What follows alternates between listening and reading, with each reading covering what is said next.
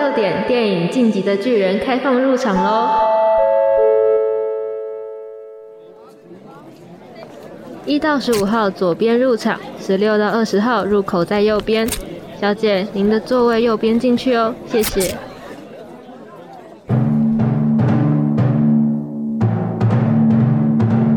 电影即将开始，提醒您，影院中禁止拍照、录影。祝您观影愉快。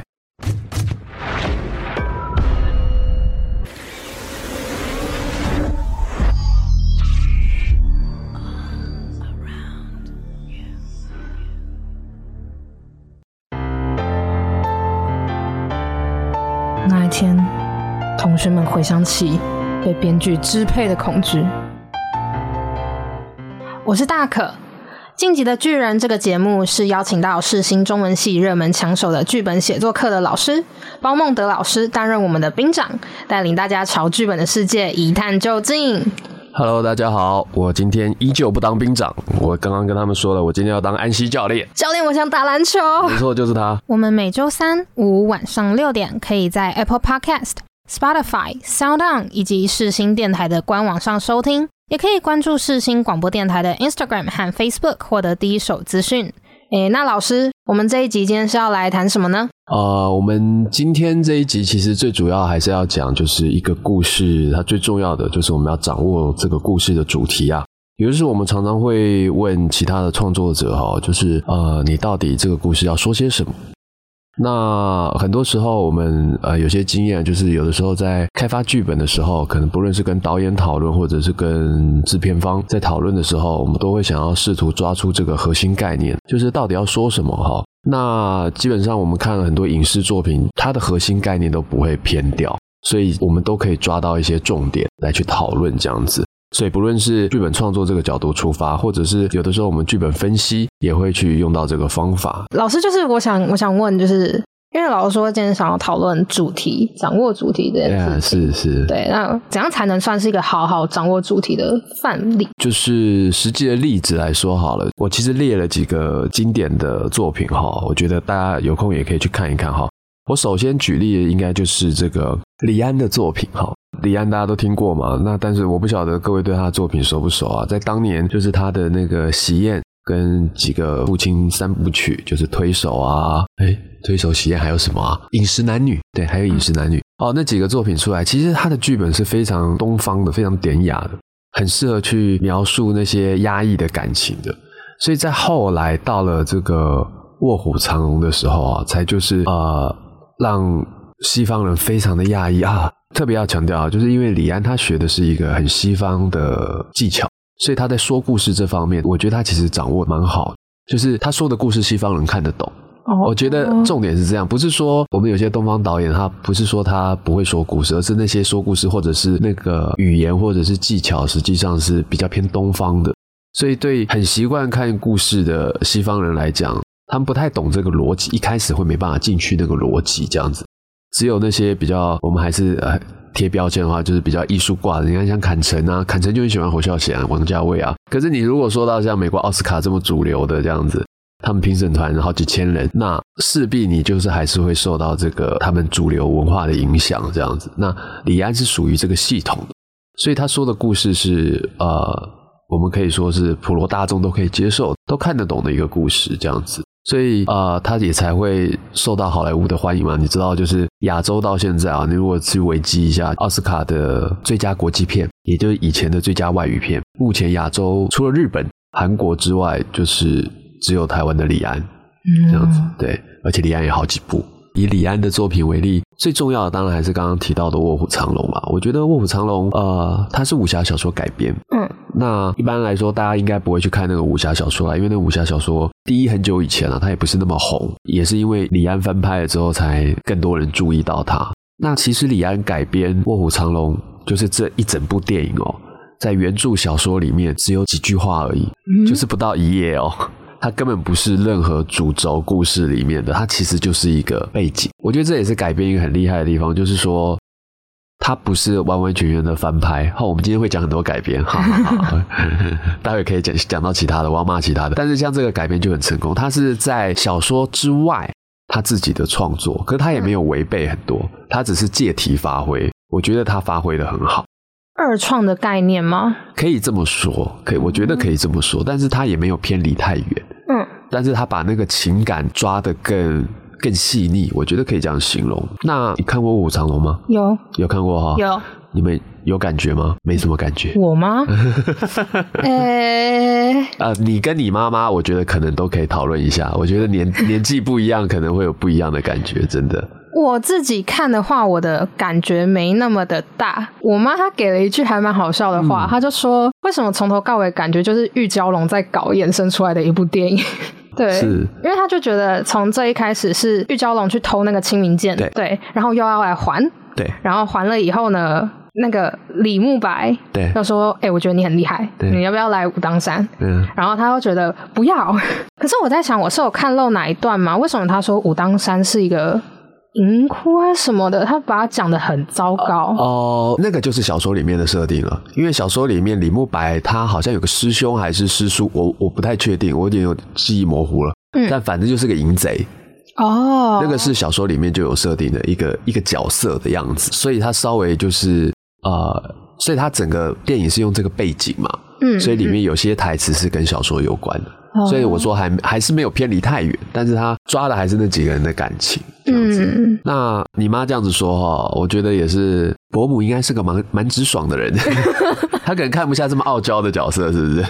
可可能有一点点吧，我不知道。要对着他讲，他很傲娇。对，是是，因为我说真的，就是整个《卧虎藏龙》，它虽然是个武侠片，但是实际上它讲的还是爱情。对对对，对，那我觉得长辈们的反应真的不一样，像像刚刚你妈是那个反应，那我爸的反应是完全不一样。你知道这个家父年纪很大，就是他很晚才生我，所以我父亲的年纪大概大概就是你们爷爷的那个辈分这样子。那他很爱看电影，他有事没事在家就是在那边看 DVD 啊，看电影这样。我记得第一次他看《卧虎藏龙》的反应，他就是竖起大拇指跟我比。这个赞，这个赞，这样子，你知道吗？我就很纳闷，我想说，哎呀，这个老头怎么这么这么激赏这个李安的这个作品？我我当然也看过，那时候也很年轻，所以我没有特别大的感触。后来想一想，就是哈，我觉得李安一定是在这个电影里面有某种这个成年男人的压抑啊，嗯，在里面，那一定是这一块东西打中了我们，就是我像我爸那种成年成年男子压抑一辈子的那种情绪，嗯。所以他应该是抓到，就是你知道，我们有的时候观众是跟这个电影投不投缘，也是呃，如果某个某个东西打中你的话，你就会很喜欢这部电影这样子。对，所以我觉得李安表现的其实就是那个，因为你仔细想想，就是在整个电影里面，只有玉娇龙勉勉强强算是做自己。对，那其他的，你看，不管是我们的杨紫琼还是李慕白，他们都是压抑，苦苦压抑，因为你知道他们本来啊、呃是可以在一起的，但是也是因为一些世俗的礼教，他们没有在一起。那李慕白跟章子怡本来也应该要有一些什么，但是因为可能你知道这种恋师徒恋，有一点这种师徒恋的感觉，又是不不为当世所接受，所以他们很压抑这样子。嗯，所以最精彩的那一幕啊，于秀莲跟玉娇龙对打，哦，对对对，就是杨紫琼在跟章子怡对打的那一幕，那是我们最喜欢的一幕，因为那个暗喻实在是太漂亮了。表面上杨紫琼在对章子怡说那是李慕白的剑，传来。可是我们心里都知道，你抢的不是李慕白的剑，你抢的是李慕白的人呐、你们。你们这两个女人都在抢一个男人呐、对对对，就是这种种的符号，种种的暗喻，所以我们我们才会说啊，他与其说是武侠小说，还不如就是一个三角恋的爱情故事。啊、对不起，还有张震，就算了啊，这个啊，对，你看像这一套外国人就吃，嗯，就是它的符号是其实是用的很明显，对一些比较习惯隐晦、习惯啊、用更深层的符号去表达的一些导演来说，可能过于直白。可是有的时候说故事你也不能跟观众打哑谜嘛。就是像这种外国人就很吃啊，所以《卧虎藏龙》会在国际上得到这么大的成功，不只是在东方，我觉得这是很厉害的一点。所以东方的片都是比较偏向比较隐晦的，呃，应该是说在早期，嗯，现在我觉得已经时代不太一样了。对我在早期，你知道那个台湾有那个台湾电影新浪潮吗？呃，好像有听过啊啊哦，在你们出生之前，曾经有过台湾电影新浪潮。对，那台湾电影新浪潮，我觉得那个时代背景很特别哈，其实就是上个世纪末九零年代的时候了。嗯那九零年代，你们要知道，就是当时中国没有电影，简单讲是这样，不能讲没有电影啦，但是中国电影不是那么的突出，这样子，他们也没什么本钱外销，所以亚洲电影大概最大的，我们所谓最大的龙头就是日本、香港跟台湾。嗯，韩国没有哦，不好意思哦，没有，当时没有南韩这样子。那在上个世纪九九零年代的时候，那如果各位同学比较熟的话，有很多港片。那港片，你知道香港人是非常厉害的，他们很会赚钱啦。老实讲就是这样，所以说他们很会用一些低成本去达到效果。仔细想想，他们很会拍鬼片、哦，警匪动作片啊，他们的或者是那种古惑仔，对对对，或者是那赌博那一种呢？赌博的也是啊，就是要赚钱啊。嗯然后一发现可以赚钱，马上就翻拍十部啊，就是跟拍十部，不能讲翻拍十部，就跟着就有十集的续集这样子啊，嗯就赚到不能赚为止啊。其实他们的逻辑很简单，就是好莱坞就是成本一亿，那它票房两亿，它就回本了这样子。香港人就不会这样子想啊，香港人就说那我用一千万。那我拍个十部，总有回本的吧？对对，就是我拍一个，因为你要想，他们地方很小，嗯，所以他们很大时间就是本土市场是没有那么大的，对，他们要卖亚洲这样子，那个票房很不稳定，所以它成本不能压太多，所以成本一千万，它只要票房两千万，它就回本了。嗯，那有十部这样子的电影，是不是达到的效果也跟你成本一亿、票房两亿是一样的？样的 对对对，所以他们就是这样子在做事。所以你看，近年来你们应该要知道最红的那个《无间道》，它就是低成本的动作片啊。我记得它的成本呃几千万港币而已，我如果没有记错的话，反正很便宜啦。很低耶。以一个动作片来讲，你看 人家是警匪动作片，然后啊 几千万就拍完了。那我讲这个大环境的前提是先讲香港，香港电影太会赚钱了。嗯，台湾是拼不过的，所以九零年代香港这样子的压力之下，台湾电影出现了什么导演，你就会知道我们在干嘛。九零年代我们出来了杨德昌、蔡明亮、侯孝贤，你知道我们就是专门去拿奖的。大概懂了，大概懂，了 对对对，我赢不过你嘛，那我就去拿奖啦。对，我觉得这就是一个大时代的这个氛围啊。我们生命总是会自己找到自己的出路嘛，对不对？嗯所以在日本电影之外，我们其他的这个亚洲电影，香港跟台湾走出自己的道路。你看，香港导演在票房上面或者是类型上面都是操作的非常厉害，比如徐克，比如呃周星驰很多的那些无厘头的片子。呃，李立池啊，王家卫比较特别，王家卫算是也是拿奖那一边的，但是他实在太特别了，我也不觉得这个是 香港香港给他的栽培还是怎么样，对他他非常的特别，对，这可能要特别处理这样子，但是其他的都是会赚钱的导演啊，对啊，所以刚刚讲这个大前提就是说，我们的这个作者就是电影作者习惯就是用一些，因为我们要去拿奖嘛，嗯嗯所以我们就会比较朝艺术方面的成就去突破，可能不一定是说故事这方面的技巧去做一些迎合大众的事情。我觉变得比得是这样较曲高和寡的感觉吗？呃，实际上九零年代的这个台湾电影新浪潮就是这样，哦，就是他在国际上赢得很多的成就，绝对是艺术上的都是杰作，但是没有什么票房啊。就是看不懂。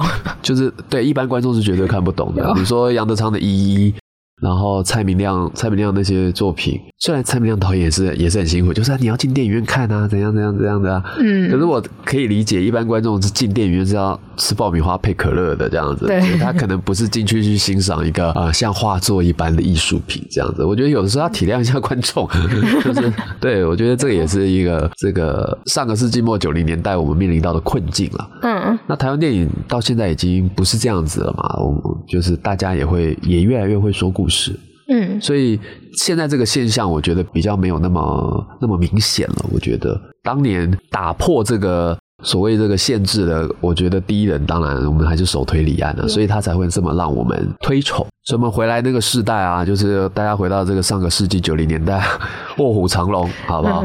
卧虎藏龙是一个呃隐喻的这么呃这么精彩的一个一个电影啊，就是它的主旨是抓得很准。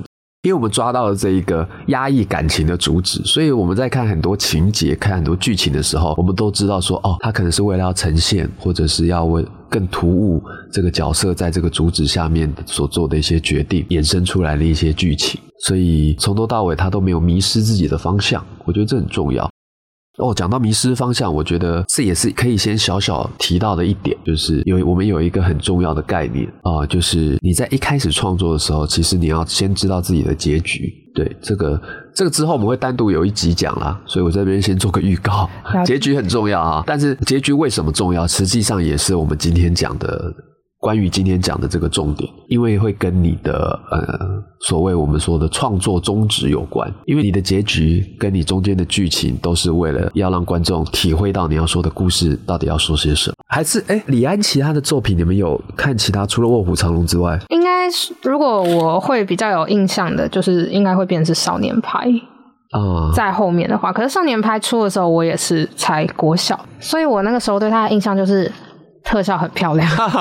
哦 OK，就有点像是昨天我说我表弟在看《抢救雷恩大兵》的时候那个心情。对对对对对，你大概就是哎、老虎，对对对对对对对。好吧。所以那你们有了解少年派要呈现的它背后的故事吗？因为我我其实我有看人家分析啊，就它故事之外的故事。我不知道哎、呃，我大概形容一下啊、哦，就是我们一般人会理解，就是说少年拍他获救之后，嗯，他不是说了要跟那个保险员还是什么什么人说、嗯说故事嘛？可是他一开始说的是他那些老虎啊动物的故事，对别人不相信嘛，对对对对，所以他说了一个很简单的故事，这样那别人就相信了，就是。好像全部换成人了，什么厨师什么东西。对对对对对对对，就是故事之外的故事这样子。可是实际上有人去再去做连接，其实故事之外的故事才是他最重要给你的线索。他那些动物其实真的就是比喻着人。一开始冲上船的，我画面有点记不得前后了，但是他们有做一个对比，就是应该说上船的有一个那个脾气很坏的厨师，嗯还有一个船员嗯，比较不重要，然后少年派跟他妈妈，对，可是换成动物之后，冲上船的有这个一个猩猩，然后一个断了腿的斑马，嗯还有一个很坏的忠狗还是什么之类的动物，我有点忘记了，狼还是什么的。就一个肉食性。对，一个肉食动物这样子，那个肉食动物要攻击少年派，嗯可是没想到那个老虎冲出来了，哦然后就其实是老虎吃掉它们，吃掉那些动物这样子。嗯可是当我们回去再去思考，就就会做个对比连结的话，那个船员好像受伤，然后那个螺也受伤，螺还是斑马之类的，嗯也受伤。然后那个棕狗就是连接着这个脾气很坏的厨师，然后那个母猩猩是他妈妈。嗯那整个老虎实际上就是呃少年派本身内心的这个兽性，所以其实整个故事是非常残酷的。如果我们去探究整个真相的话，意思是他为了求生，所以他放出了他心中的老虎。我讲的非常直白，就这样，他放出了心中的老虎，所以他其实吃了所有的人。人那最后一个他吃的是他妈妈，所以他才最后会有那些幻觉。哦，就是那些在一个岛上面有狐獴啊，然后有那个那个莲花里面有人的牙齿啊什么的，就是呃，还有那个一些佛经的典故啊什么的，就是什么莲中菩提啊什么之类，我记忆印象没那么深，但大概就诸如此类的这样子。对，就是实际上你吃其他人的尸体，已经是一个呃跨越一个境界了，但是为了求生嘛，我们都可以体会。但是他真正最后最后不得不去做的是是他妈妈的尸体。那也有人就是剖析他最后那些幻觉嘛，就是因为吃尸体等于是说吃腐败的食物啦，对是会产生幻觉的。哦哦，所以所以这些都有连接。他们到最后，我就我就看那个呃文本分析，就觉得哦，原来是这样。所以你看，就是呃，李安他说的故事之外还有故事，其实他不只是角色的台词，实际上他也是在提示观众，就是他整个故事之外隐藏着一个真正的呃很残忍的事实是。但是呃，我们也可以体谅，就是这个在这个灾难中他。他为什么会这样子做？嗯那最后老虎走了嘛，老虎消失了，就他心对他回到文明社会了，他当然心中的老虎就不会回在外面了。嗯，对，但是所以整个故事实际上这样，就是稍微补充一下，你小时候看老虎，看老虎这个稍微小小的补充，这样实际上它是一个很悲哀的故事，这样很哀伤的故事啦。完全没有没有想那么深过哎。是啦，就做剧情分析或者怎样，大家才会这样子，因为就是要想得多，才会就是有一点这要怎么形容？就是有一点像破案的感觉。哦，我知道你要干嘛了。哦，原来你要这样哈，嗯。然后开始佐证这样的。啊，你看你看就是这样。像我记得大家讨论最多的就是那个嘛，那个全面启动嘛，讨论最多啊，对对对，那个呃诺兰最值得大家讨论的这样子。我们之后应该也可以这个开始来来一集来讨论它这样子。那个那个也好好对对对对好耗脑袋。对，诺兰也是我们我们的这个喜好之一。嗯嗯嗯，因为很值得讨论嘛。对，好，接下来就直接讲《妈的多重宇宙》好了。我觉得以现代来讲啦，就是刚刚讲的算是一个很经典的《卧虎藏龙》，是一个很经典的作品。呃，《妈的多重宇宙》是今年的作品，我觉得也引起了蛮大的回响。嗯，当然不只是那个热狗手指缺货，你你知道热狗手指缺货，它里面有会卖到缺货吗？卖？到缺货，因为一开始是那个谁啊，就第二代蜘蛛人，我们昨天提到第二代蜘蛛人，嗯，他他有一次在在他的社群平台吧，就嗯。展现了他带着热狗手指，啊，我知道，然后大家就去就去那个查那个热狗手指 怎么样怎么样的，对 对，妈的多重宇宙它引起了蛮大的回响，所以我想说，哎，我们也来讨论一下它好了，应该大家都有看吧？你有看吗？有看有看有看对对。对对，稍微形容一下吧，你看的感觉。我看的感觉嘛，其实我看的蛮开心的哎，因为它就是闹片，蛮闹的，一个是蛮闹，我自己就很爱很爱看这种比较闹的东西，嗯笑一笑。对，然后另一个是我觉得很新奇吧，嗯嗯，它分了三段嘛，然后又又是在不同的宇宙间穿梭，从视觉上，然后到故事上，什么都让我觉得哎、诶很特别的一个表达方式吗？没错。我会讲，对，就是这个叙述方式应该是蛮新的啦。我觉得，因为它节奏蛮快的，我相信，哎、很快，我相信也比较可以受现代现代人接受，就是不会沉闷啦。我觉得有的时候，因为毕竟我们知道到后他到后来还是在讲感情的部分，对。那，有时候怕就会怕说讲感情的部分就会怕沉闷，嗯，然后就会让我不禁又想到九零年代台湾电影新浪潮，就是不是我们以前我们以前看这种电影都还要正襟危坐这样子，因为我们在教室看的嘛，就就就就就要很认真的在看这样，然后还捏自己啊不要睡觉这样。啊，我知道，我我有印象，以前在小剧场看啊，你们都在小剧场看过电影吧？还还没，啊，还没有吧，超好睡。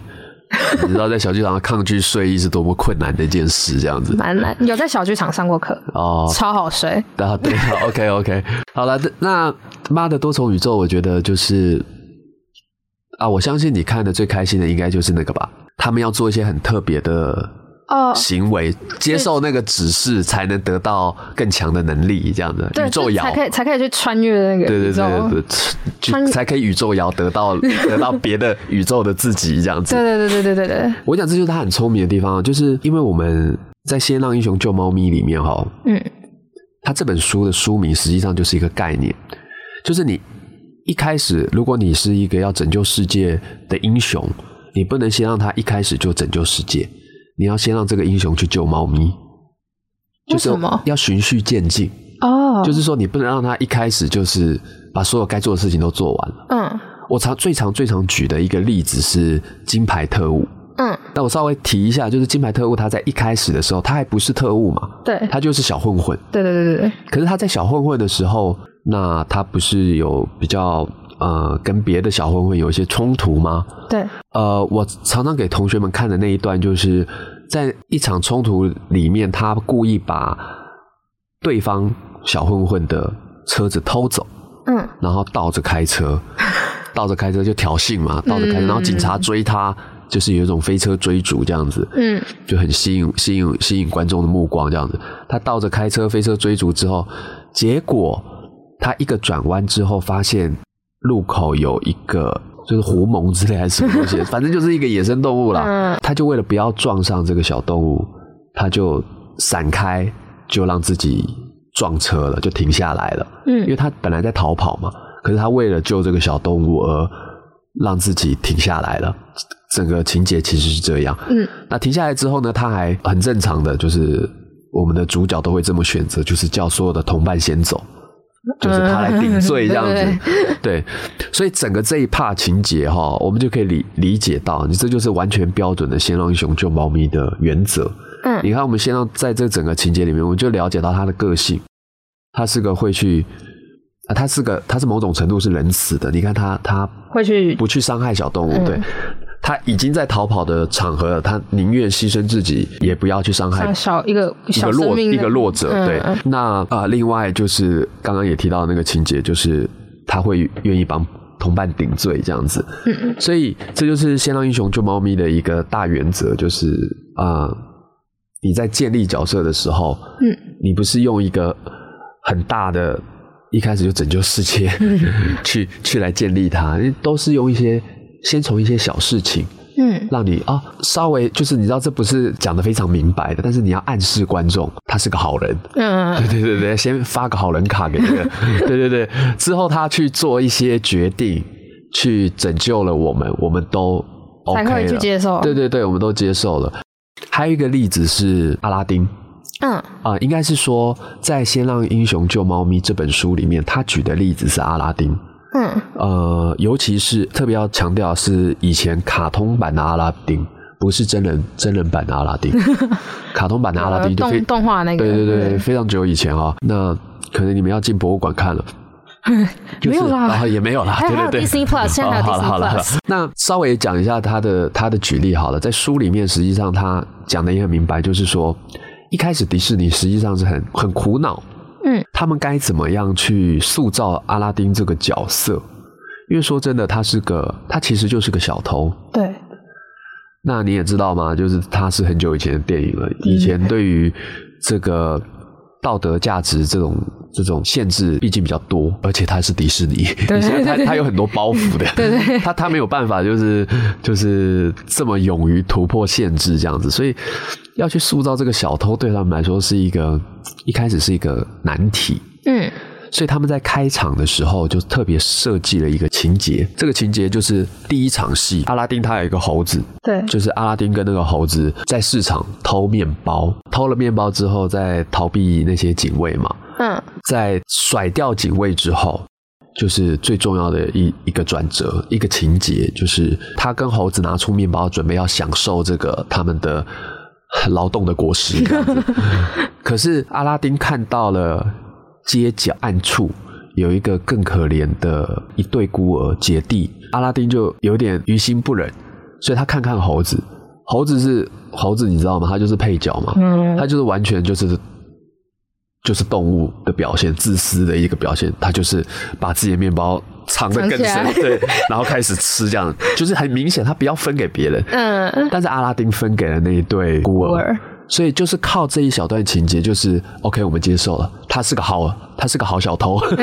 对，就是你一定要他还有基本的良心存在。对对对，我们可以体会到说他去偷窃可能不得已或怎样，我们可以脑补。嗯，但是你你一定要让让我们观众认同他，他不一定要是好人，但是你要让我认同他。嗯，对，所以这就是先让英雄救猫咪的这个概念。然后所以说，回来妈的多重宇宙，就是他在一开始也是慢慢的去建立各式各样的细节，嗯。就是不论是母女之间的感情，或者是这个宇宙摇的夸张设定，你仔细想一想，他一开始的宇宙摇是比较容易做到的，对。就是吃唇膏啊还是什么的，他就变成龙这样子，然后就开始在那边打这样子，就是非常非常香港港片以前港片的那种功夫。那到后来那些宇宙摇简直就是让人不忍卒睹，你知道吗？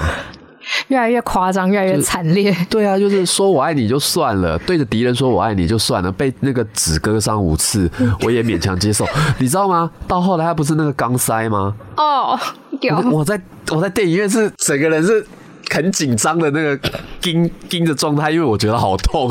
我心想，哦天哪，你一定要这样！我跟你讲，这一对导演嗯超爱玩这个玩笑的。有有，他在其他的短片，他其他也是这样子。对我看过一个他们的之前的短片，一个什么球的。我忘记，因为那嗯它只有英文版，所以我我不太知道它的它的翻译是什么，但是反正就是一颗球这样子。嗯那这两个导演也有在里面自导自演，那个情节很夸张。他们就是一开始在开玩笑，然后其中导演 A 在睡觉，导演 B 就要吓他，所以就把你可以想嘛，睡觉是躺着，A 是躺着的，对，导演 B 就把屁股脱掉，哦，啊，把把把裤裤子脱掉然后屁股光屁股对着导演 A 的脸，然后就吓他，所以导演 A 一被吓醒之后，就看到一个屁股嘛，所以就吓到，然后就用手推开嘛。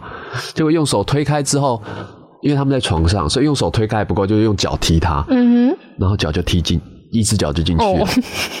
脚进去了怎么办？这样子，然后就开始挣扎，不知道为什么就越吸越进去。后来我跟你讲超夸张的，后来两个人就含情脉脉的，就是彼此诀别，因为他整个人要被吸进屁股了。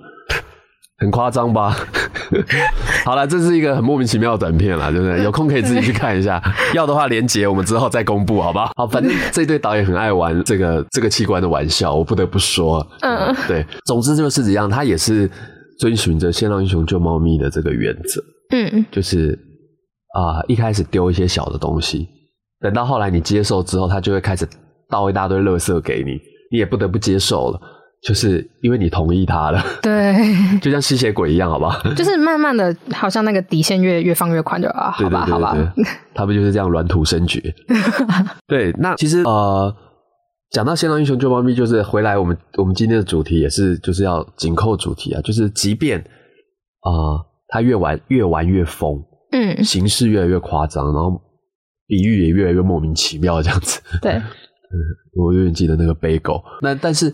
不管怎么样，我们都还是会抓得到他要讲的东西，对，那个那个那个概念，那个亲情，那个母女这样子，尤其是有一段还仿那个王家卫的风格，在在那边那个那个男主角那个父亲，嗯，跟那个二零四六的周慕云周慕云一样，看着杨紫琼，就是不管在哪个宇宙，我都愿意。我心里就想说，好吗？你在你在学吗？看，就像你看过那个《料理鼠王》，你就会知道那个他后有一段那个浣熊是 《料理鼠王》这样子。对，对对他玩了很多这种写仿啊，就是也是那一个乐趣之一这样子。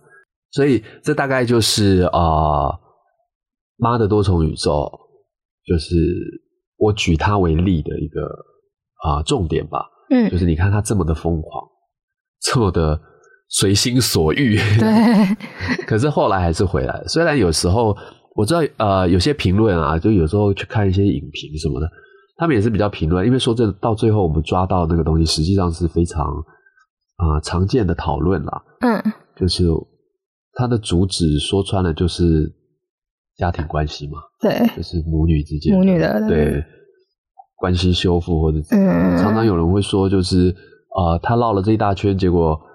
啊，又回来，呃，再处理一个很小的事情。对对，但是我倒也不会觉得特别特别怎么样，因为毕竟这一大圈还 还 蛮有趣的。对，重点就是这一大圈很有趣嘛。对对，所以 你你绕了一大圈，然后再跟我说一些小小的东西，我也觉得啊，OK 啦，没关系。对，至少至少我还是有被某种程度是被打动，是被是被触动到。嗯，对他不是。毫无理由的在瞎搞，我自己自己看了也是觉得还还蛮好玩的一部片，因为我看到后面我是也是一样跟我妈妈一起看的。啊，对，那就会觉得哦，还还蛮温馨的。但是就是像老师讲的，我妈就是比较偏向为什么要绕这么大？你已经穿梭各种宇宙以后回来解决一个关于爱这件事情的东西，是是是，他可能就比较对中间那一段感觉还好。哦。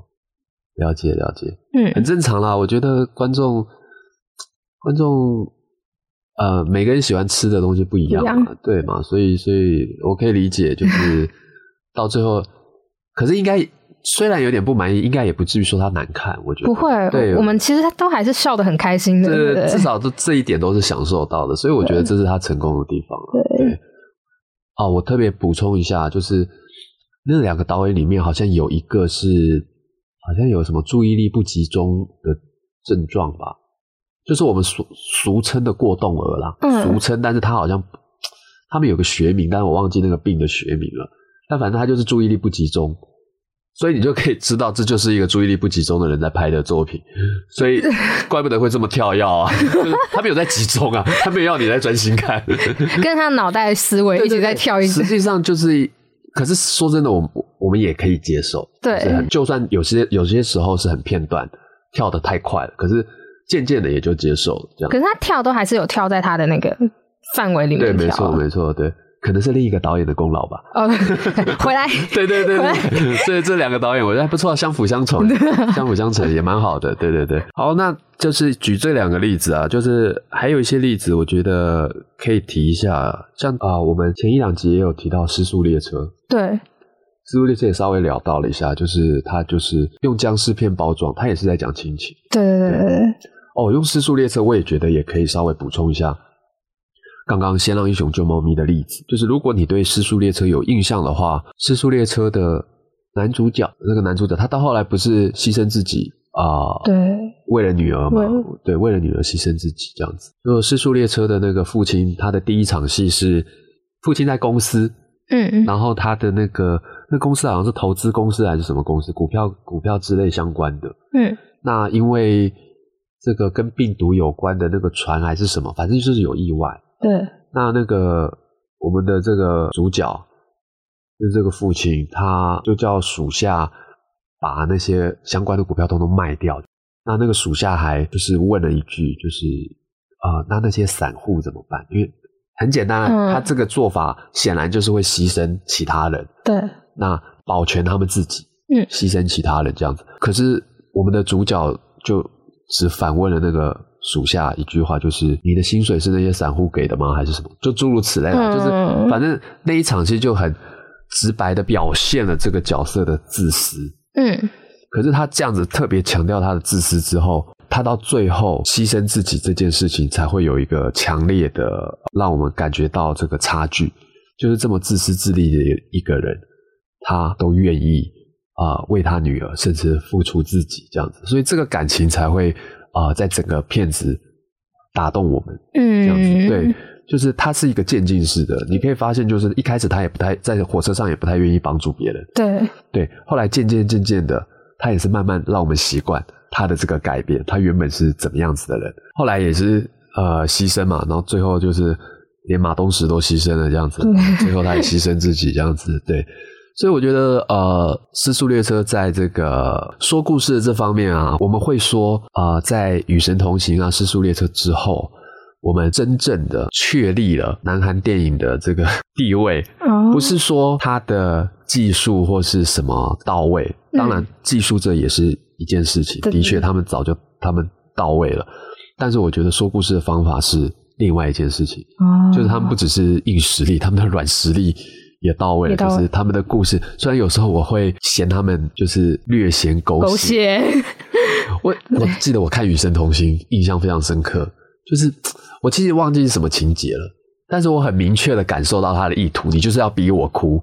但是我还是哭了，对，然后我就一直在捏自己，我就是知道他逼我哭，为什么我还是哭了？这样子，可没办法，人家就是有办法的。就是就是对，有办法就是让你哭这样子，就你就觉得你很过分，可是我也没办法，对 对对，好像不是雨生，好像不是第一集，好像是第二第二集，吗？对我有点印象没那么深，因为只看一遍嘛，去戏院看了一遍这样子，嗯，对，而且我只记得那个我被逼哭的印象，可我已经忘记是什么逼我哭了这样。所以我觉得抓到主轴这一件事情，还特别特别一定要讲一个经典，这就是我今天要当安西教练的原因。我觉得这个我一定要讲，终于，终于终于，我们终于要讲这件事了。为什么我要当安西教练？就是《灌篮高手》啊，对不对？《灌篮高手》大大家应该看过吧？呃，女生可能比较没有，哦，对，有啦，那种六十几台在重播的时候转到会稍微看一下看一下的，啊哈啊哈但是离我比较近的话，可能是影子篮球员。，OK，对，好。没关系。还是可是，因为说真的，《灌篮高手》漫画的话，我记得也不过三十本左右的样子，其实很快就看完了。你网络上看一看，很快就看完了。《灌篮高手》没有很长，比我预期的少哎、因为它就是要结尾啊，哦，它就是 不理 jump，对，它就是该停的地方就停了，所以非常停的非常漂亮。嗯就是如果对《灌篮高手》熟悉的话，就可以理解他整个整个这个故事到最后，说真的，它很简单，就是一句话，就是啊、呃这个篮球这个运动是一个团队合作的运动。嗯，所以简单，我如果真的非常非常简单，用官方说法就是就是篮球不是一个人打的。对对对，当然前面的情节是有很多嘛，因为他们跟不同的学校在在打联比赛，赛对对对对嗯对。那我觉得还还属于呃角色，不管是角色塑造啊，或者是中间的情节铺陈什么的都还在前面的部分。如果我们专看最后一场，就是他跟山王工业比赛那一场，嗯。就是最经典的那一场，就是他们因为这个比赛打赢了历年冠军啊，就是我们的这个主角樱花道跟流川枫打赢了山王工业，山王工业好像已经连续我忘记那个确切数字了，但是反正就是好多年都是他们，他们是冠军，而且他们现在这一个球队是被称为历年来最强的一队，因为三文工业会请毕业的学长姐回来打练习赛，嗯，而现在在学校的球队还打赢了以前的学学长所以就知道他们有多强。但是湘北却打赢他们。那、哦可是湘北打赢他们，在整个比赛下，就是整个看完，你就会知道，他们不过就是每个人做好自己的事情，而且团结合作。我觉得嗯这是最重要的。他铺陈的整个故事哦，虽然没有看过卡通，但是大概也知道流流川枫跟樱木花道很不对盘。对对就流川枫是他情敌嘛，对对，那流川枫本来本来也没有对他怎么样，但是惹久了也会生气嘛。对对他们两个是一开始是很互相看不顺眼的，但是嗯毕竟是队友。但是你要注意哦，虽然是队友，但是他们从来没有传球过，哦，从来没有樱木花道或流川枫从来没有传球给对方，而且嗯甚至有好几次比赛是故意不有那种故意不传球，然后乌龙，嗯。那但是还是不传球，就是樱木花道跟谁都可以配合，但是就是不传球给流川枫，流川枫也不传球给樱木花道，只有在那场比赛最关键的两球是啊、樱木花道传球给流川枫，最后一球逆转的一球是流川枫传球给樱木花道。我知道这一段，对你就可以发现这个是铺陈多，从头到尾哦，嗯。最后他们两个传球了，然后赢了这个比赛，然后两个人击掌，然后装傻，击掌发现不对，我怎么跟这个家伙击掌，然后装傻这样子。可是获胜了嘛，大家就扑上来，然后就就娇欢。对对对对，两个人都是傲娇的人，对，就是非常精彩的啊、一个结尾。嗯就是这是最后一场比赛了，后来就是很简单的带过他们，因为这场比赛气力放尽。嗯后面就也没力气打了，后面就输了这样子。可是赢了这场比赛就够了，我们就知道他要表达什么意思。而且在艺术创作上面，他也很大胆，就是在山丸工业的那一场比赛嗯的呃，好像是最后一集吧，我如果没记错的话，漫画吗？漫画你去看漫画，他的最后一集有关山王工业的那一场比赛，他在比赛里面完全没有对话，完全没有。所以它是一格一格的动作这样子他。就是动作，但你会看到角色们在嘶吼传，你会感受到他们在喊传球、嗯或者怎样，他没有他没有写任何一个字，好强哦而！且可是你就看得很，因为已经剧剧情实在是太紧张了，因为已经是最后了，嗯，就是两个比分非常的焦灼这样子，所以很多人会忽略这一点。可是我在看的时候，我想说，哎、怎么画面都这么干净？因为没有没有没有对话框对，没有对话框。他说：“哎、怎么这么干净？”这一点可能如果你看动画就会感受不出来。嗯，对，就是因为动画会塞很满，会有音乐、有切分镜、有动作。可是当你看漫画的时候，你会感受到，就是就算没有任何的对话，我也很紧张。嗯所以我觉得这就是功力啊！我觉得在在我们今天讲的之外，也可以为了要推销这个《灌篮高手》，特别讲一下，哎，人家很厉害啊，井上雄彦啊，不是那个说着玩的、啊、这样子。对，所以《灌篮高手》他在讲团结合作这一点，到最后不只是其他的角色的团结合作，主角的这一点是铺成了整部漫画，最后才，所以井上雄彦就收啦、哦，因为这边是一个完美的据点，他们就合作，够他他讲完他对要的，对对，就够了。再后来也没别的啦。对对对对，就是你还要樱木花道传球给谁？再塞一个新的死对头对进来对。对，就不够，就就就是一样的东西了嘛。对所以我觉得停在这边真的是太漂亮了，所以它就是永远是我们心中的杰作，这样子。对，那当然还有其他的角色，也是也是跟团队都有关的，比如山井寿跟赤木，另外另外的球员也是嗯。湘北的，那他们也有一些小小的心结，不是不传球那种那么严重，嗯嗯。但是呃，就是赤木刚宪一直觉得自己是队长。嗯。所以所以他一直觉得呃，他是力，他要带领大家。哦，可是，在那一场，他也做了，他也有了角这个角色也有了成长，他就觉悟了，他就说，呃，他当然没有讲这么白，但是他他的反应实际上就是，我就当配角，如果球队能赢的话，就是我做什么不重要，只要球队能赢。所以他就不再是一个那种 leader 的感觉，他就第一次很明确的，就是跟三井寿合作，就是他们以前也从来没有这样合作过，可是第一次赤木刚宪帮他挡切，就帮他挡人，让三井寿尽情的去发挥三分球。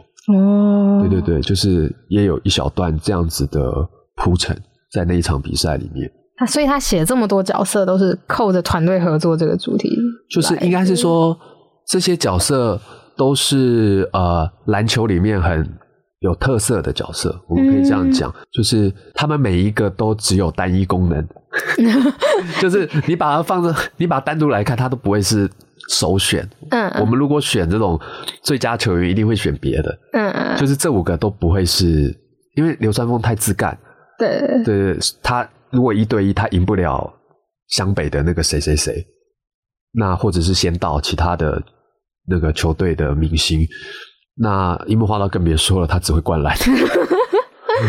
那赤木刚宪又是在那场比赛里面，这些问题都出来了，嗯，他们都不是那个位置最好的。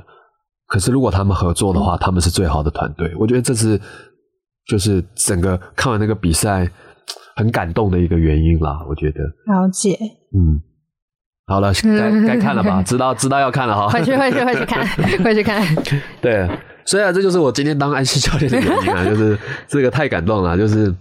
作为一个这个，我们如果讲掌握主题的话，就是这套漫画可以说是在这个主题上发挥的淋漓尽致。嗯，而且是铺陈了很多之后，到最后一场比赛，整个释放出来，哦，那个那个能量真的是很冲击我们。嗯，对那有时候我们现在会看到一些呃老的电影重新拍，嗯，或者是翻拍其他的 IP 这样子。那实际上对我来说，就是如果它主题没有变的话，这个翻拍实际上很无聊。嗯，对我们，我们我们有举几个例子，就是说。迪士尼刚刚不是就讲了吗？阿拉丁嘛，对，阿拉丁不是有之前卡通动画版，然后后来它真人版啊，可是对我来说就是毫无意义啊。对，就是嗯，就是把里面的人换成了哎真的，对对，加一点特效。哦，我我，然后威尔史密斯 呀，对对对对，威尔史密斯。还有我印象还深刻就是狮子王，哦，就是真尸版，对，就是他他也不是真实，对他也不是真的，过分。我还进电影院看，可恶啊！我那时候是看到，就是一看到预告，我就觉得，那我不要让他来毁了我的童年，我就，哎，我就是想看大荧幕的猫啦，实际上就是这样。好了，就是像这种翻拍就很好理解，它就只是同样的是再做一遍而已，嗯，就很无聊。但是有些其他的翻拍，我觉得蛮有意思的，就是比如说迪士尼也有些作品啊，它就是等于是翻拍以前的童话故事嘛。嗯，比如他一零年左右吧，我其实有点忘记什么时候，就是有《魔法奇缘》，对，就是讲长长发长发公主那个，对，长发公主的翻拍，虽然是长发公主的故事，可是他赋予了这个角色一个我觉得蛮新、蛮有意思的创意。怎么说？你记不记得她实际上会自言自语？就是那个长发公主啊，嗯嗯，因为她一直被关在高塔里面，对对，她只有那些小动物什么的，她只有一个变色龙，对对对对对。那所以他就会自言自语啊，他紧张会自言自语，然后因为他每天都没事做嘛，很无聊这样子，所以他有一点被害妄想症，哦、就是他他实际上他没有表现的很明确，但实际上你会觉得这个女生实际上有病。可是是不是有一部分也是被他的那个对后母吓大了？对，就是他实际上有表现出来，就是你一个被关了这么久的人会正正常常吗？也不会。对对，就是所以他有一点点的呈现出来。但他也不可能做的太夸张，毕竟他还是要给小朋友看。小朋友看，对对对。可是他有一点，我每次我每次在看他自言自语，我就觉得哦，他他要发作了，就是啊，这这个人真的有病这样子。对，但是后来他还是在一个呃童话故事的一个架构里面嘛，所以他还是遇到了他的真爱，然后呃稍微改变了他这样子。嗯，这是关于角色这个部分。可是另外囚禁他的那个这个叫什么后母？后母那个也不是叫后母，就是养母吧。囚禁他的那个巫婆，她整个那个形象实际上就是控制女儿、控制欲非常强的父母形象。嗯，你可以马上就是做到这样子的连结，就是就是讲嘴巴上面讲都是我都是为你好，实际上都是为了自己。对对对对，就是就那个连结实际上是很强的，虽然她还是一个巫婆啊，怎样怎样，在故事情节里面，嗯但是我们立刻就可以感受到这个这个言外之意，对，就是啊，你可能某种程度影射了这样子的一个亲子关系，这样子。对你就是控制欲这么强，所以你小孩有病这样子。对我那时候看《魔法奇缘》也是觉得，哎，你有放一点这样子的东西在里面，我觉得蛮好。它不是只是翻拍一个故事，嗯，也不是单纯公主王子谈恋爱的对啊，对对对对，那个时候，你看已经到了一零年了，他们也是该有点进步的时候。对对对对而且呃，后来还有那个嘛，冰雪奇《缘吗冰雪奇缘》对，《冰雪奇缘》什么时候啊？冰雪奇缘是二零一三年底，二零一四年初。哦，这为什么你记那么清楚？是童年刚好刚好在一个印象很清晰的时候，大概小五小六的时候，就是我会上楼梯，上学校楼梯就扶着两边栏杆，然后冲上去，Let it go。好，OK，好，感谢你详细的补充了这些细节哈，就是 让我们知道，就是哦，看来这个卡通对小朋友的影响还蛮大的，这样子哦。那《冰雪奇缘》的改编实际上也是童话改编，对，而且其实他们改蛮大的。大概他我不去查，我没有办法知道他原本是讲那个原本是一个男生被冰雪女王关着，对对然后他的妹妹去救他。没错，没错，冰雪女王的故事。对，实际上冰雪女王很残酷，很残酷在在童话故事里面，对对对她基本上是个反派啦。说真的我，小时候看的时候，我觉得超可怕。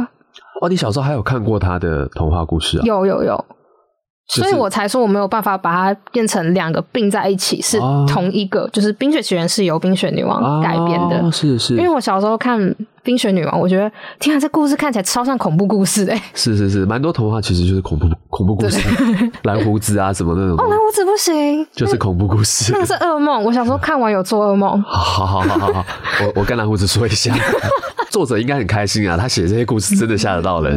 对，好，那我们回来啊，就是说那个。对嘛，他改编这么多，可是嗯他的故事主轴，实际上迪士尼也很聪明，就是说，毕竟他们是公主电影，公主电影是他们的招牌，嗯，所以他们借着《冰雪奇缘》，其实做了一个里程碑的转变了。他们在这部片重新定义了真爱是什么这件事情。对以前都要真爱之吻嘛，对那在这一部片里面，那个王子都不是真爱。对，王子超烂的。对对对，所以他定义了亲情也是真爱，我们也没办法反驳。对对对对对对，亲情是真爱是真爱，不能不能说不对，这样子很合理嘛。所以所以就是关于真爱啊，破除他们这些童话里面的诅咒啊，什么什么的，他们就再也不需要就是一定要是王子来救公主了。嗯，妹妹救姐姐，姐姐救妹妹，通通都是合理的，所以他们等于打开了这个新的一个世界，这样子。嗯而且我我个人严重怀疑迪士尼借着这个机会出柜。啊，对对对，Elsa 应该是全迪士尼公主里面最有可能是那个女同性恋代表的一有个。，而且我看到第二集有一直被抓去跟里面另一个女生凑一对。嗯，这个第二集我比较没有太大的印象。嗯，对，但是第一集那时候大家就已经在讨论了，就。你想想，它的主题曲就是《Let Go》，嗯，他一直以前一直被关起来，然啊后一直被人跟人家说你不要做，你不能做自己，嗯你就是不能展现你自己真实的那一面，这样子。那呃，他展现出来显然是会伤害到别人，所以他选择离家出走，出走这样，这是他的剧情这样子。就所以那个 Let It Go 一一唱出来的时候，就是。啊、我们做一些符号的连接啊，什么都觉得他出柜了，他出柜了，他终于要做自己了，展现自己的能力了，这样子。可是迪迪迪士尼也不能讲那么白，对，他们不可能讲那么白的。所以。再加上 Elsa 又是所有的公主里面唯一一个没有男朋友的，她甚至是女王，她不是公主。呃呀，呃呃，她不能算公主吧？不是她爸爸妈妈在的时候，她还是公主。哦。对对，就是你不能说她后来主要人家爸爸妈妈过世了，哦。人家继位就对她曾经也是公主，就是她在公主系列里面，她也是呃，她没有男友，她没有办法有男友，而且她是很理智的那一个。看到她妹妹带着一个男生回来，她直接呛她说：“你不可以跟一个刚认识一天的男人结婚。”对对对对对对对，没错，这就是啊、呃就是迪士尼也借着这一部片啊，怎么讲呢？也也做了一些时代的进步吧。嗯，对，就是我觉得艾尔莎这一句话就可以直接对白雪公主讲这样子啊。她可以对很多公主讲，对对对对，你你们这些公主在搞什么？所以才会到变无敌破坏王的时候，那一群公主不是围着那个小小女孩，就说你有被怎样吗？对对对，哦，那一段也是超超超厉害的，对，就是到最后，他们不是说那个那个云妮露公主，那个无敌破坏王的，她也是公主，对对对对对，云妮露，云妮露也是说，呃，他他没有爸爸还妈妈之类的，这样，所有嗯，公主就围在一起说，我们也是这样，到底是怎样？这里是孤儿院是不是？而且就是他们问完那一串，就是你有跟男人怎样吗？什么的，他就 Oh my God，你们有病是不是？对对对对对，还要帮他们叫警察，这些公主都超惨的，狂笑。对，哦，讲到无敌破坏王也是啊，就是因为他后来后来是他算是迪士尼的吧？我记得他是算吗？还是他皮克斯？不知道。没有，因为这两个公司后来并在一起，嗯，那所以我也搞不清楚谁是谁。就那个勇敢传说那个哦，对他他爱尔兰公主也在里面啊 而。且他被排斥，就是啊，他不是迪士尼，走开。对对对，哦，你知道为什么他特别被排斥吗？本来就公司就不一样吧，出版没有没有，不止。不是我跟你讲，这真的是挟怨报复。就是勇敢传说是皮克斯的，嗯，对，那一年奥斯卡最佳动画片入围两部，皮克斯的《勇敢传说》，迪士尼的《无敌破坏王一》，然后《勇敢传说》拿奖了，难怪。所以《无敌破坏王二》他的台词呢，没有人听得懂，也不帮他翻译，然后就说他他他别的公司的，我们 不知道他在讲什么，这样就是要报复他，就是小小的报复。可是说真的，都是自己，现在已经都是自己公司了，可是他还他们还是要整他这样子。嗯，我觉得这也是蛮有趣的，他们他们其实还蛮蛮有创意的，玩梗哎。对对对对对啊！里面云妮露还《无敌破坏王二》也讽刺了很多公主系列的东西。对她不是公主都要唱歌吗？对对对，云妮露也唱歌啊，哦，超难听的。有我印象。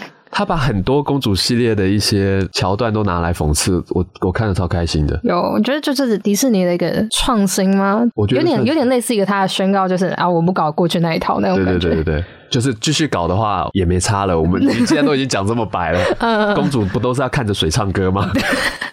看着水面，我们都是在看着水面领悟到什么的这样子。嗯，对，好，我们赶快回来啊！刚刚这闲聊怎么怎么聊这么远啊？这个 主题的掌握，我觉得还有还有，因为跟主题有关啊，还是还要讲一个，就是翻拍很好的一个代表作，稍微很简单的讲，就是呃《十二怒汉》这一个作品，嗯就是嗯、原本在好莱坞它有一个法庭戏《十二怒汉》，就是十二个陪审团靠着逻辑推理啊、算是洗清了一个小男孩的冤狱吧。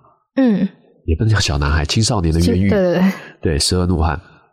可是这样子的一个故事，后来过了二三十年吧，俄国有重新翻拍，叫《十二怒汉大审判》，它一样的情节，情节基本上都是一样的，但是透过很多就是陪审团跟陪审团之间的辩证，他可能讲了俄国当代的一些种族的议题，因为嗯俄国很多种族嘛，也俄国的一些战争，因为俄国有内战，那个时候他们还内战，哦，现在已经不是内战了，呃，就是当当年他们有车臣战争，嗯。那现在，唉，现在就是别的战争。那除了种族战争之外，还有一些俄国的民生问题，嗯。因为当时那个资本主义进来了嘛，那俄国苏联瓦解，所以他们也面临到很多这个民生体制的改革，这样子就是很多社会问题、社会议题的呈现在这样一个故事里面。所以我觉得情节故事都一样，可是它议题整个转变之后，主轴整个转变之后，我们也是看得很开心。就是嗯基本上我们可以把它当做新的对两个故事在看，嗯所以我觉得这也是很享受的一件事情。即便里面的情节都一样哦，真的情节都一样，都一样。真的就是他们连那个讨论的那个证据嗯跟从证据怎么去思考，就是反论，就是那他应该怎么样？就是我们的我们的这个被害者跟这个加害者，就是这个嫌疑犯，嫌疑犯怎么可怎么样怎么样可能？他不可能真的杀了谁？怎样怎样？就是这些讨论基本上都一样。就是他没有多加什么新的证据，或是怎样，科学办案没有，他们还是用讨论的，对，好强哦很！聪明啊！我觉得，我觉得那个可以。你看过《十二怒汉》吗？看过看过旧版的，对你有机会可以看一下新版，新版比较长啊，长很多，所以所以花点时间看。对对对，，OK OK，大概这样。好了，接下来哈，把他骂一个 搞不清楚主轴的东西啊，讲这个我的精神都来了。我想想看啊，怎么开始啊？我今天有先看了一下《真三国无双》的，就是其他人吐槽的影片，结果我发现我在去年的时候他刚出的时候，我就已经看过一次了。啊，因为那个时候他预告上来，我就有先注意到，嗯，然后就想说，天啊，这感觉就是很瞎的一部片。哦，结果果不其然，就是有人出了一个影片去骂他，嗯，然后我今天又再看了一次，嗯然后又再跟我的我们的这个节目的企划又再看了一次，我们笑超爽。吐槽影片吗 对，？OK，那你们要笑得更开心的话，应该要去看原本的影片。把它当笑话看的话，可能会蛮享受的吧。但我那个时候真的是不行，我真的是那时候真的是觉得你们这样不行。老师原本是抱着什么心态去看那一部电影的？点开那个电影的，好，从头说的话应该是这样。啊、我有一堂课跟另外一个老师合开，嗯。是历史经典与改编剧本改编，嗯。所以我们就是会上课会讲一些就是很多历史经典的故事，嗯，它你你要怎么样去处理，怎么样去改编成现代可以看的剧本。嗯。那我必须要举很多例子嘛，嗯。所以我那个时候就在准备教材的时候，我就看到，哎呦，《真三国无双》它是改编三国的故事嘛，嗯，那我看来应该要看一看，我要做功课啊，我就看一看。而且我有玩电动，我有玩嗯《真三国无双》系列的电动，所以玩电动的时候是很享受的。所以我想说，再怎么样改编也不过就那样吧，就我就看了，哦，看得我咬牙切齿，我真的看的真的是垂死病中惊坐起，大概是 这种情绪这样子。我真是气到不行哎、我我我想说，到底在干嘛？搞什么鬼这样子？就是我刚刚讲的任何呃，就是我们该遵守的原则或原理啊，不管是先让英雄救猫咪啊、铺成角色啊什么的，他都没有做到啊。嗯呃，我想想看，曹操那一段戏好像勉强有。哦，你看我还是很客观哦，我还是没有就是随便骂他、哦。好了，曹操那一段勉强好像还是有，但是就是整个都不对劲，你知道吗？就是我们有一些基本的一些游戏规则要要去注意的，比如说我们建立角色的时候，嗯基本上观众会习惯在前十五分钟建立，或者是你直接就是分章解释，你你不线性式的叙事，那你就可以断裂一点。嗯但是如果你是线性叙事的话，基本上我们在建立角色或铺陈世界观什么，大概都在前十五分钟，我们称之为就是一个铺陈的。如果你们学过三幕剧嘛，嗯，这一定是前三分之一要做完的事情，对对对而且而且呃，应该说四分之一，对，因为就是一二一，对对对，没错没错，应该是四分之一，所以大概是十五分十五分钟到半小时是第一幕啦。那但是铺陈细节啊，角色建立是十五分钟这样子。使用电影编剧技巧是比较严格，他是写说前十页。哦。前，因为他们好莱坞一页一分钟嘛，哦，所以是十分钟。但是我觉得这实在太严格，我一般来说我会说十到十五分钟。啊，我有些工作是，我举例，也就是我有些工作是剪接，嗯那我去年跟一个导演合作，还有跟我同事一起剪了一个电影长片，是张钧甯跟阮经天演的这样子。可能接下来要上了吧？他们好像已经在宣传期了。我不知道片，我已经忘记片名，他们行销后来要叫什么。反正那个时候定的片名叫《野鬼》这样子。嗯那个时候一开始剪的时候，导演就已经觉得啊太慢，嗯节奏太慢。后来我们归咎出原因，他铺陈建立的时间就到了十八分钟，哦，你就觉得太拖了。真的，其实真的有差，就是我们在剪的时候仔细去看，就觉得你超过十五分钟真的会没耐心。你还在讲一个这个人是怎么样子的人，嗯你还没有进去到下一个世界，嗯就有点太慢。对，所以分享一下啦，就是那个时候嘛，也是尽量剪快、啊，把它尽量往前挪，这样子。对，大概是这样。所以这是一些我举举这个例子是，它是一个游戏规则。对，可是真三国无双他没有遵守这个意思啊。他到后来还在讲刘备、刘关张三兄弟的故事、欸，就突然一个仙女出来，不是要给他们神兵利器嘛？嗯然后就就就我想说，哎、你为什么要重新建立一个？因为毕竟它是不同势力，对，所以我可以理解，就是这样子的说故事方式是以前传统的《三国演义》小说的章回式的说故事的方式。